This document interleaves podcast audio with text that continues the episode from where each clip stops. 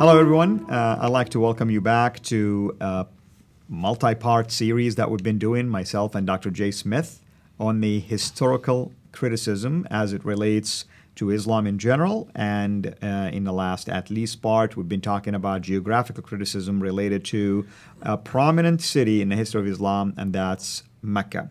And Dr. Jay Smith brilliantly uh, presented all available data and research data that was done by scholars uh, in relationship to the trade routes, uh, the existence of Mecca on ancient maps, and today he is going to continue uh, along the line of these discussions. Dr. Smith, thank you again. Oh, so good to be back with you again. Uh, and remember when we la- when we left our last discussion, we were looking at historical problems that uh, with Mecca. The fact that there is just no reference to it. Uh, we can't find any reference to any of the documentation. Dr. Patricia Crone, uh, uh, starting with SOAS, uh, then she went to Oxford, then she went to Cambridge, and she finally ended off at Princeton University, where she just passed away a, a year ago. wrote the most damaging material back in 1987 when she wrote her book Meccan Trade and the Rise of Islam, which caused a uh, fatwa that we put on her head, and she was given a death threat because of that book.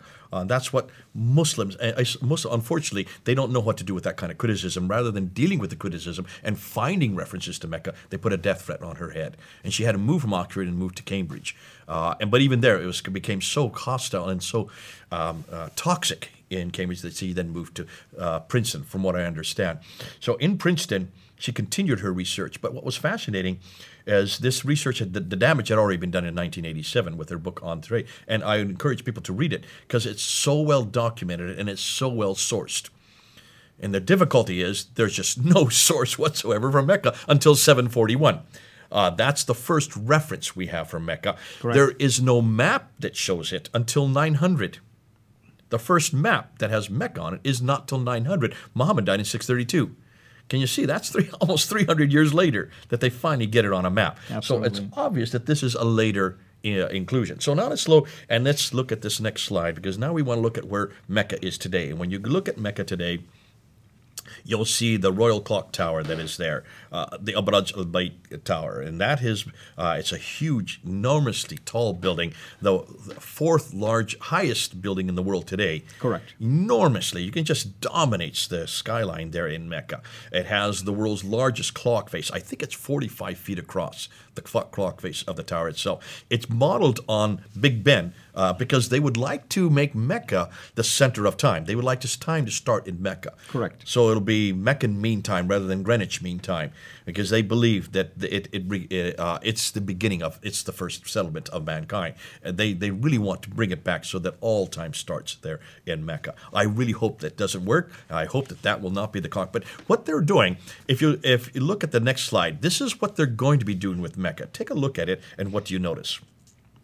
Uh, well, I mean, uh, I'm sure this required a lot of demolition work. Ooh, you've got it.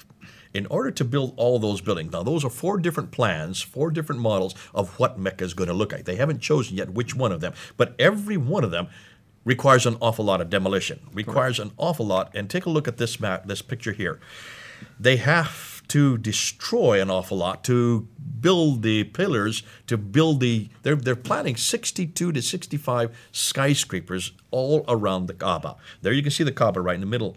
And notice all the cranes that are there. This is as we speak, this is what it looks like right now. Cranes everywhere, building, building all over the place. Now, when you build, what do you do? You've got to dig down. That's right. To build the foundations. For foundations. And when you build the foundations, you usually find artifacts. That's correct. Especially in a place like this. Especially if it's the oldest city in mankind. And if it's the most historical city of mankind, it's where Abraham lived, where Adam and Eve were sent to, according to tradition. Uh, you go to anywhere, in, uh, if you go to Jerusalem or you go to Amman or any of these great cities, Damascus, whenever they uh, have building sites, what's the first thing they do? They bring archaeologists in.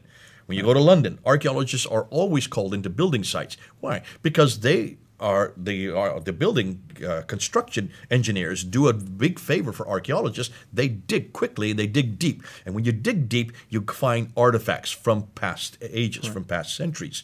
And in, normally, almost in every uh, building site, you find all kinds of artifacts. Guess what they have found in Mecca? Guess how many artifacts they have found? I'm guessing big zero. Zero. Not a thing. They haven't found any artifacts. From the 7th century That's amazing. or earlier. Nothing. Can you then understand why they're now building? I think this is my own, this is Jay Smith's own personal view, why they are actually cementing everything up. If you go back to that picture that we have up there, you'll notice that they have Khadija's house has now been cemented over. The house where Muhammad grew up has now been cemented over. Since when do you cement over such historically and religious art or places of religious significance? Unless, of course, there is no significance with these buildings. That's correct. There is no historical validation. And I think they know, they know that they cannot prove any historical, uh, any historicity for Mecca. And that's why they're cementing it all over. My, that's my own personal view, so that they cover up all the evidence, much like what we talked about what Uthman did with the artifact, all the manuscripts that did not agree, he burnt them. This is the new uh, rendition of that. Now, big, if you're going to cement up Mecca, and if you have a problem with Mecca, then you come to the third big problem, and that would be the Qibla.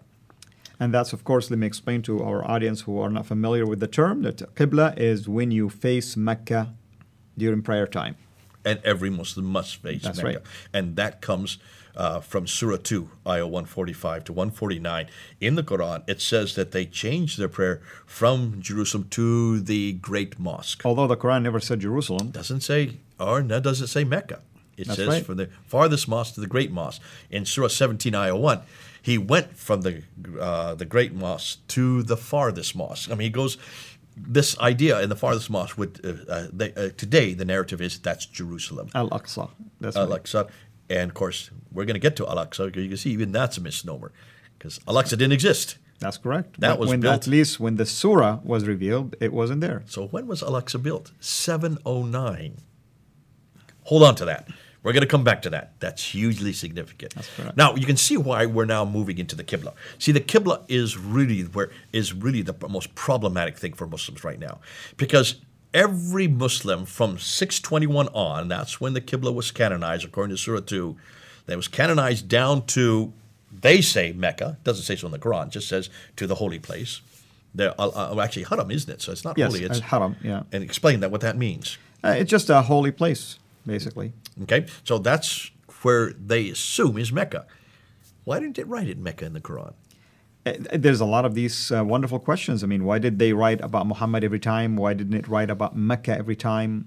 And there's always these descriptions, and it's almost like somebody came in later and filled the gap. And who came in later and filled the gap? Who are we talking about? wh- That's where Ibn Hisham, Ibn Hisham Al Bukhari. Exactly. So these are all references from the 9th century saying where these places are. Everything we know about Mecca and about the Qibla, explaining what the Quran's saying, are all from the 9th century on. Correct. From 833 on, 200 years after the fact. We're going to come to that. But can you see now? So whenever a Muslim say, "Oh, of course that's Mecca," because we know from the very beginning. I said, "No, not from the very beginning.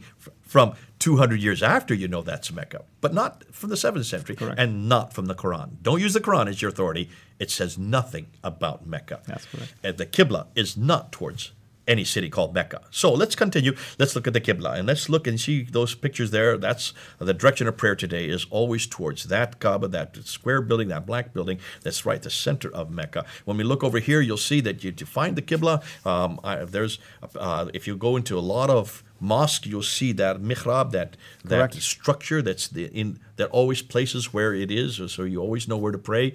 Uh, there you can see an arrow that came from my hotel room there in uh, Kuala Lumpur in Malaysia. I knew exactly where the Qibla was. Many people have it on an app on their phone. Absolutely. So today, there you can get it on your phone. For, you can always know where Mecca is. But Surah 2, I 143 to 150 gives that direction. Uh, and according to tradition, this happened in 624, that the Qibla was changed. Actually, Qibla was changed two years after Muhammad was in, Medi- uh, in uh, Medina. Correct. Because the Jews wouldn't support him. Yes, it, it was a political move, without a doubt. So, to, to, uh, as a slap in the face for the Jews, he then brought it back down to Mecca, according to the tradition. Uh, But it doesn't say this in the Quran. That's correct. So let's now look and let's uh, ask some questions about this. And to do that, we need to go back to the earliest archaeological evidence, and that's Creswell and Fehervari. These are two scholars in 1905 who were digging around that part of the world. They went to Iraq. What is today Iraq? It wasn't Iraq at that time. They went to Jerusalem. Uh, sorry, to uh, Cairo, which is in uh, Egypt, and they started digging down to the earliest mosques that they could find the Fustat Mosque, which is outside of Cairo, and the Wasit and the Kufa Mosque, which are in Iraq. These are well known mosques. They, they're, they're, uh, their structures still exist today. And they dug down to the original floor plans. And they noticed that in Cairo, in Fustat, that the mosque was not facing Mecca at all. In Wasit uh, and in Kufa, which are in Iraq, they weren't facing Mecca at all. Take a look at this map and you can see where they were facing. You can see Fustat on the left, Wasit and Kufa on the right. They were facing straight in towards east and west. But look where Mecca is. It's way south. So, you know, Dr. Smith, let me play the devil's advocate. I want to say, well, I mean, they weren't facing exactly Mecca, but they were facing almost like in the direction of Mecca. Oh, is it? Look at that map. Is that anywhere close to the direction of Mecca? That's true. And Can you see where Mecca the map is? is going to be helpful for people to see that. Fustat is was facing directly east. Wasit and Kufa were facing directly west. By the way, these are people Mecca that is way down knew directions. This was known in 1905. They just mentioned it. They didn't say anything about it. They didn't make, come to any conclusions. They were just nothing more than, than archaeologists who were saying, Isn't this interesting? And I'm saying the Arabs of those days, they knew directions. they would have known directions because if they didn't know the directions, they They'd were be nomad in on a, a huge desert with sand dunes Exactly. that change with the wind. If you don't know your direction, you die because you don't know where the next oasis is. So that was the first time in 1905 that there was a problem. Now, most people in 1905, even Creswell and Fehervari, thought that this, they were just facing Jerusalem. And I remember when I did my first debate, I thought it was Jerusalem. I said that if you look at my debate in 1995 with Jamal Badawi, I said this must be Jerusalem. The very that very same year, the Muslims hammered me and says, "Mr. Smith, you have no idea what you're talking about. Jerusalem is you're off by three to five degrees." I wish I'd listened to them more carefully. I just thought, okay, so they, it was off by three to five degrees, but it's not Mecca. I'm just off by three to five degrees. And I wonder what was it facing, right? Well, this is where Dan Gibson has come across. Now, we do know we have the uh, documentary evidence from Jacob of Edessa in 705. He mentions this. Curiously, he says, So from all this it is clear that it is not to the south that the Jews in the Mahgraye, that's the Arabs, here in the regions of Syria pray. Notice he doesn't use the word Muslims. That's right. He uses Mahgraye, but towards Jerusalem or the Kaaba, the patriarchal places of their races. Ooh, Now, till this day, no one really understood why Ma- Jacob of Edessa was saying. They just thought, well, this guy doesn't know what he's talking And that has always been pretty much thrown out as nothing that's important until Patricia Crone and Dr. Michael Cook picked this up and said, now we know why he said this. He was, literally, he was living in 705. In 705, they were not facing Mecca. Wait a minute, hmm. Muhammad died in 632. The Qibla was canonized in 624. This is 705. Now we're in the 8th century, and Jacob of Edessa is, has this kind of evidence. Something is going on here. Something's wrong here. Now let's go and let's look at Dan Gibson. This is where Dan Gibson comes into the story. Dan Gibson, my remember I said he did his research from 1979 to 2004. He lived in that area, worked amongst the people, learned the language, saw that there were problems, so he decided to find and go one step further. He wanted to find out where these mosques were facing. If they weren't facing Mecca, then what were he? What were they facing? So he noted the qiblas. He went to the qibla walls. He took uh, uh, GPS coord- coordinates at that time. Correct. He did not use Google Maps. there were no Google Maps back then. And even now, in fact, as we speak, he's overseas. He's found 50 new mosques. He's working on them even as we speak. He is not using Google Maps. He's using a much more sophisticated, coming out of MIT and also from the Japan Geological Survey. He uses their coordinates that, that take into consideration a curvature of the Earth. Google Map doesn't do it. It's just a flat Earth Correct. because they're not talking about thousands of miles. So he used the G, the GPS that's coming out of those locations. Now, I want you to look at these mosques, and what we're going to do is we're going to go through them, and maybe you can comment them as you see them. Uh, now, he he looked. Uh, he, he in his book called The Sacred City and the Early Islamic Qiblas, which just came out last year in 2017, he started with this mosque. This is the first one, and this is the mosque of the two Qiblas That's found in Medina, basically. found in Medina, and the date is 627. And if you look at the green line, the green arrow, that's where the mosque is facing today. But it was always called the Mosque of the Two Qiblas. People didn't understand why, because there's only one Qibla there. You can see where the Qibla wall is. Until 1987, they did a renovation of the mosque.